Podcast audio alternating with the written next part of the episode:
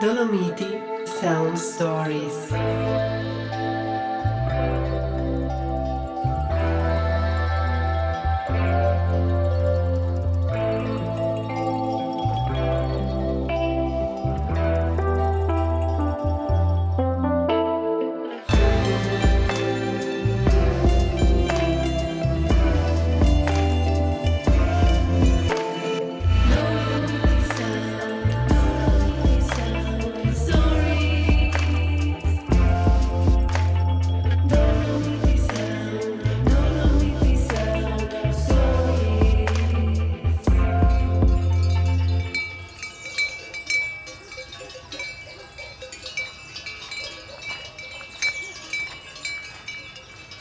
Ci troviamo davanti a un maso eh, di un contadino autosufficiente e questi contadini lavoravano sui campi e anche con gli animali e con tutti i prodotti dei campi e degli animali eh, sostenevano la loro famiglia.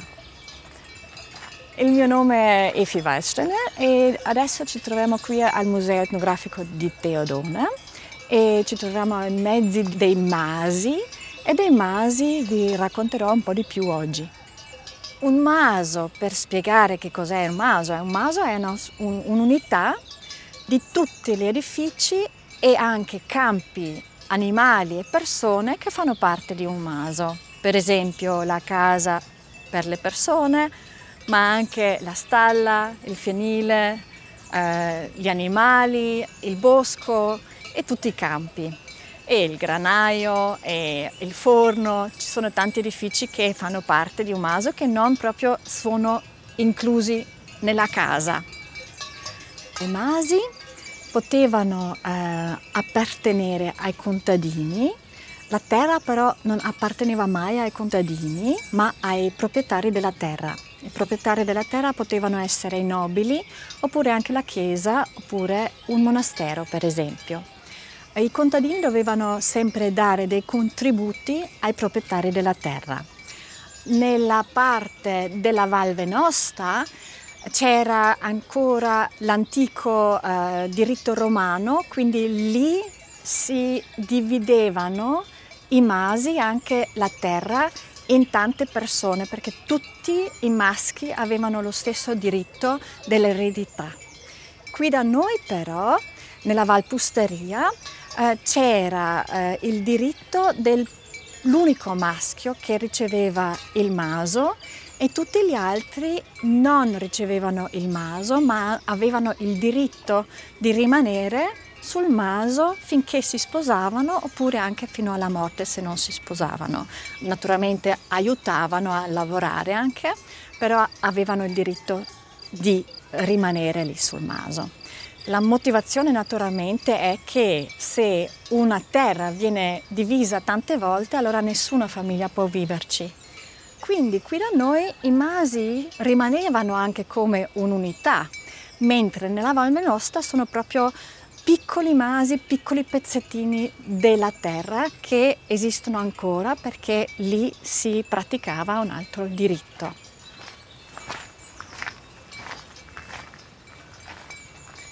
Ci avviciniamo a un contadino con un maso troppo piccolo per essere eh, autosufficiente e questo doveva lavorare un po' di più, aveva un'officina in cantina che faceva delle ruote di legno, non l'officina, lui faceva delle ruote di legno e così poteva sostenere la famiglia perché la stalla era anche troppo piccola, anche la casa era troppo piccola e tutta la terra intorno era troppo poca per sostenere la famiglia con questo maso piccolo.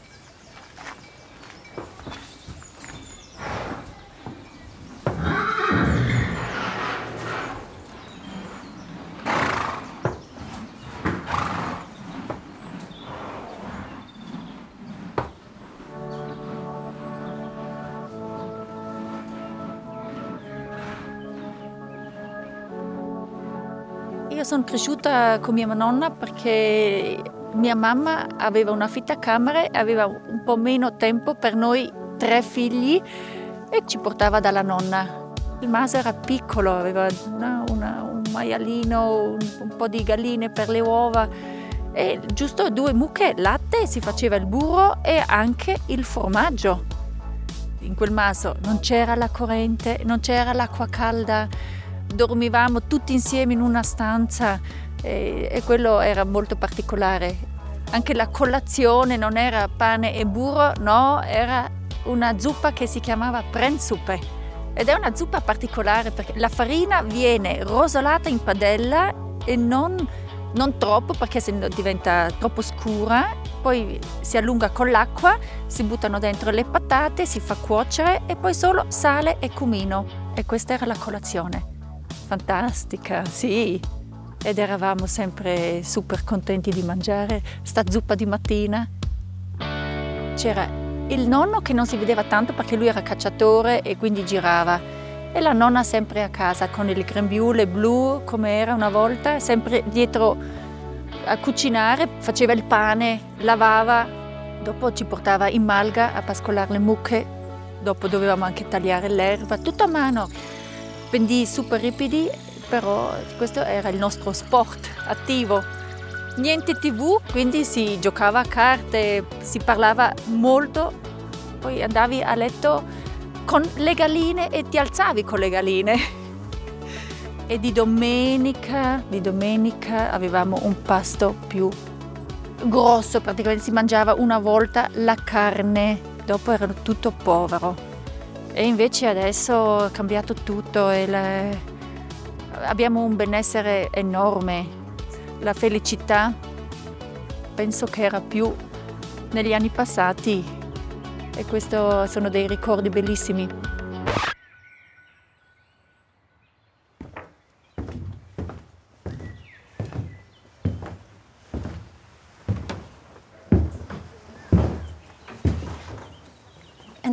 Entriamo nella stube di, del Kleinhäusler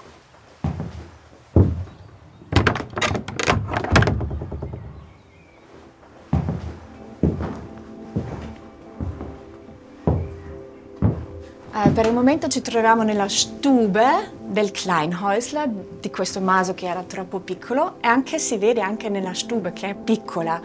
Eh, la stube è sempre la stanza più importante di t- tutti i masi perché è l'unica stanza che è riscaldata senza fumo. Anche in cucina c'era il fuoco perché si cucinava su fuoco aperto, però lì il fumo era talmente tanto che non ci si poteva essere.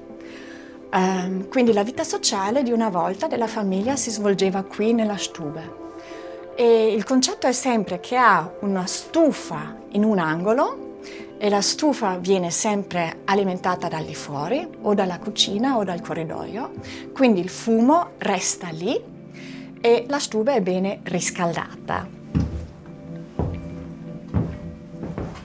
Poi nell'angolo diagonale dalla eh, stufa c'è sempre anche un tavolo, un tavolo quadrato, perché la famiglia mangiava da una padella, non da piatti, e la padella c'era nel mezzo, eh, in mezzo del tavolo, quindi tutti dovevano arrivarci. Se il tavolo era rettangolare si alzavano sempre alcune persone con fame dopo il pranzo o la cena. Um, altri segni che esistono in tutte le stube sono segni religiosi, per esempio l'angolo del Signore dietro il tavolo, c'è sempre un crocifisso e lì si mettevano anche magari immagini di defunti della famiglia oppure anche altre cose che erano preziose per la famiglia. Poi c'erano anche gli armadietti eh, nella parete e lì si mettevano eh, documenti, tutte le cose più importanti del maso, ma anche una, una bottiglia di grappa, di bicchieri e anche le carte per giocare a carte.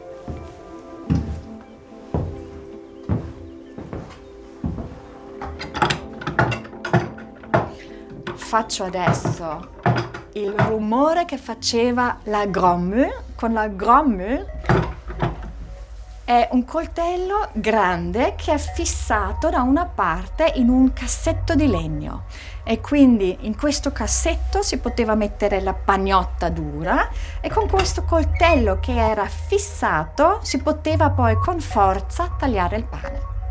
Uh, il pane era secco e duro e con questo strumento si potevano tagliare i pezzi che si potevano mettere nel latte o nella zuppa calda così si poteva mangiare pane per tutto l'anno. Eh, si mangiava naturalmente tutto quello che si produceva eh, sui campi, ma anche quello che si riceveva dagli animali. Quindi eh, tanti prodotti lattici, il latte, ma anche burro e formaggio, poi tanto con grano, con farina, eh, anche verdura, però verdura poca perché qui la verdura che si poteva conservare di più erano i crauti, quindi i crauti erano proprio eh, la verdura o la vitamina che si poteva mangiare finché era primavera e poi si eh, era contenta quando c'era la prima verdura di nuovo nell'orto frutta, si aveva un po' di frutta anche, mele, prugne e pere e questi si potevano seccare, però non c'era tanto e non durava per tutto l'inverno.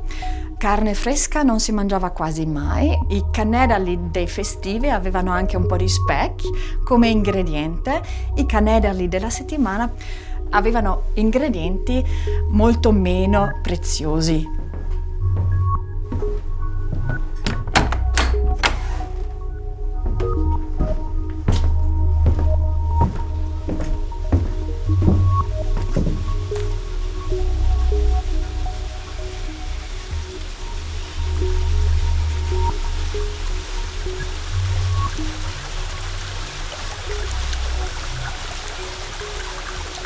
era molto importante per costruire un maso, naturalmente senza acqua non si poteva vivere.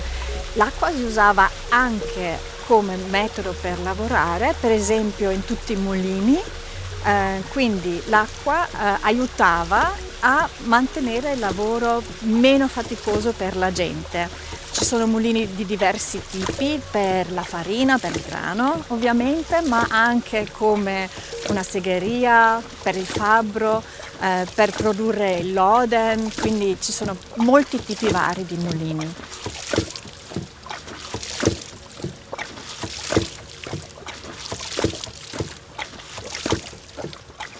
Adesso ci troviamo davanti al nostro ariete idraulico che è una pompa autonoma di acqua e gli arieti idraulici sono le macchine più semplici per sollevare l'acqua senza usare la corrente oppure anche carburante e servono a portare l'acqua a un livello superiore.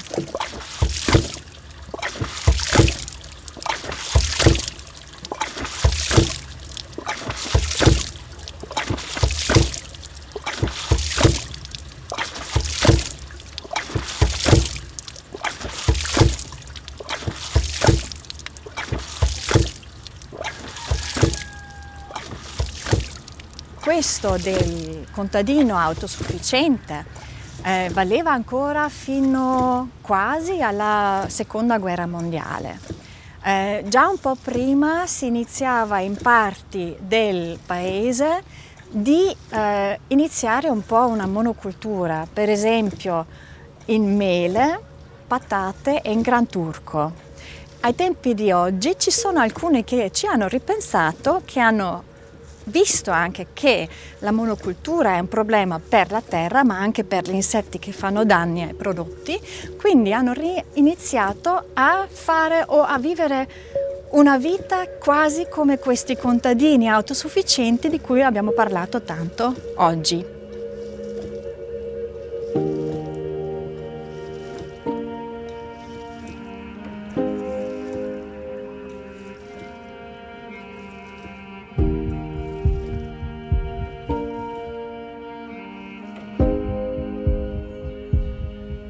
Alcune valli si è sviluppata la cultura del maso, in altre invece si è optato per un sistema un po' diverso, un sistema dove la proprietà è una proprietà collettiva, dove ognuno esercita i propri diritti e doveri, ma non ha una proprietà privata all'interno di questi territori. È il caso ad esempio delle regole d'Ampezzo, un'istituzione millenaria proprietaria di gran parte dei territori della Valle d'Ampezzo e che da millenni gestisce questi territori secondo criteri ben precisi. È una proprietà collettiva gestita da chi in queste valli vive e da generazioni si tramanda questi diritti e doveri e che racchiude in sé il concetto di, di sostenibilità. Ricaviamo da questi territori quello che ci serve per sopravvivere, non tanto per arricchirci, o forse questo era in passato, ma per poter vivere tutti dignitosamente.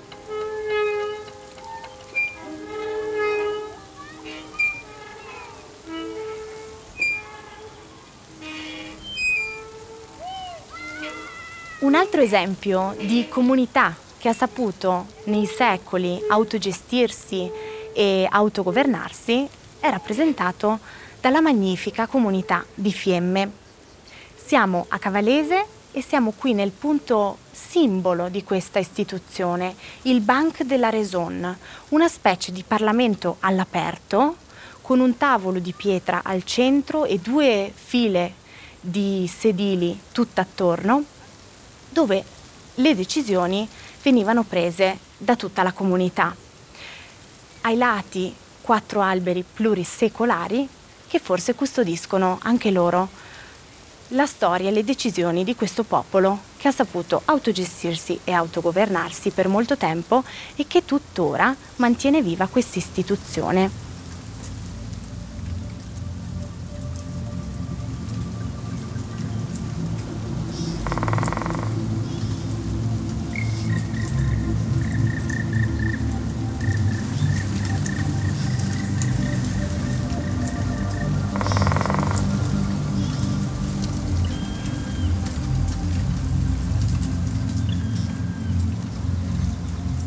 Quello lì è il banco della Raison. Ecco, queste sono dette pietre del giudizio. Qui si tenevano le riunioni pubbliche perché la tra- non c'erano le leggi sulla trasparenza, ma il popolo doveva e poteva partecipare a queste riunioni per l'elezione dello Scario, presidente insomma, no, de- della, della magnifica comunità e quindi per amministrare e decidere le cose pubbliche. Una volta all'anno veniva rinnovato chiaramente lo scario e quindi insomma, c'era una democrazia che veniva gestita sempre in luoghi all'aperto. Allora, io sono Mauro Gilmozzi, sono lo scario della magnifica comunità di Fiemme. Lo scario è sostanzialmente il presidente della magnifica comunità che a sua volta è il soggetto che amministra i beni dei vicini di Fiemme, quindi degli abitanti di Fiemme. Quindi la magnifica comunità di Fiemme amministra, ma i beni sono dei vicini. Questa caratteristica è importante perché questo è un demanio collettivo eh, fatto e finito, diciamo così, cioè proprio eh, il bene non è di un soggetto, è di tutti quelli che abitano la valle. E questa cultura di costruire reti, di stare insieme, risale ancora a, a, alla presenza dei reti, quindi parliamo del VI secolo a.C., insomma, per capirci, e, e, quindi qui si trovavano i capi dei vari villaggi che erano in giro per, per la valle e decidevano le cose da fare assieme, sono le prime forme di cooperazione no? del secondo livello, ognuno viveva da solo a casa sua e poi si trovavano qui e qui venivano fatte elezioni, quindi gestione democratica, ma anche quelle feste tradizionali no? per, per, il mercato, per scambiarsi eh, delle bestie, per scambiare prodotti, insomma, ecco questo era un po' il centro, il cuore, no? la pieve di un sistema molto antico. E questa questione del bene comune definisce poi la cultura e la storia no? di, di tutto il nostro popolo. Perché? Perché alla fine i beni qui sono veramente tutti pubblici ancora adesso e quindi chi li usa li usa sulla base di regole, non a caso si chiamano regole, no? che permettono a tutti di poter godere, no? evidentemente, e a tutti gli abitanti di poter godere dei frutti poveri, pochi che la terra dava. Però insomma le foreste hanno rappresentato e rappresentano tuttora un elemento non solo distintivo, ma il fattore economico che tiene un po' insieme tutta la, eh, la comunità. Ecco. Eh, è solo nel 1111 che poi eh, insomma, il sistema statuale feudale legittima la magnifica comunità e gli assegna dei poteri. legittimandola però gli toglie anche le prerogative che aveva perché prima era totalmente autonoma, dopodiché viene come dire infeudata quasi, quindi c'è comunque da rendere conto a un principe vescovo e dovendo rendere conto a un principe vescovo vuol dire che minimo no, di potere andava ceduto. Questa storia dura 700 anni perché poi dopo la rivoluzione francese si chiude il periodo feudale, principi, vescovi, e conti e baroni scompaiono, insomma, e quindi tutto è legato alla nuova architettura. Nascono i comuni, nascono i distretti e poi per una, come sempre, la geopolitica, insomma, dopo le guerre riesce a fare tante cose. Noi qui passiamo da un governo bavarese a quello francese, ma subito dopo assegnati all'Austria. Si entra nell'Europa degli imperi, che poi diventa l'Europa delle nazioni e quindi l'Europa delle guerre e noi entriamo con l'Austria, per cui per cento anni la magnifica comunità fa parte del, dell'impero austriaco, però ne fa parte non più con l'autonomia che aveva allora, ma con una nuova forma che è quella di avere un forte potere economico, perché i boschi hanno sempre rappresentato un, un, elemento importante, ma perde i poteri pubblici che vengono assegnati ai comuni o altri istituti. entriamo poi nell'era più contemporanea, diremo, eh, due guerre, quindi il secolo breve, e in cent'anni di, di, sotto il dominio austriaco e altri 50 tra il fascismo e due guerre, insomma, eh, la magnifica comunità resta come in stand by diciamo e solo dopo eh, però alcune sentenze della Corte di Cassazione anche stabiliscono eh, le fondamenta del suo nuovo ruolo. Quindi oggi la comunità è comunque una comunità autonoma, amministra un patrimonio che è dei vicini di 20.000 ettari, quindi è la proprietà collettiva ma anche privata più importante delle Alpi ma anche del paese e eh, conta 13.000 ettari di foreste, ne ha 6.000-5.000 di prati e pascoli soprattutto, eh, una ventina di malghe, 200 baite, tutte le cime del Lavorai che vedete insomma sono della comunità e quindi c'è ancora un forte ruolo no, all'interno della Val di Fiemme della magnifica comunità. Non fosse altro che per tutelare sorgenti, per tutelare i rischi di frane, per promuovere dire, nuove attività che sono legate proprio alla gestione boschiva e quindi anche al risparmio della CO2, perché la CO2 può essere immagazzinata dentro un albero che cresce se lo gestisci in modo sostenibile. E quindi insomma tra vecchi e nuovi ruoli la magnifica comunità è ancora qui che ha un ruolo importante e vi ho raccontato 2000 anni di storia in 5 minuti.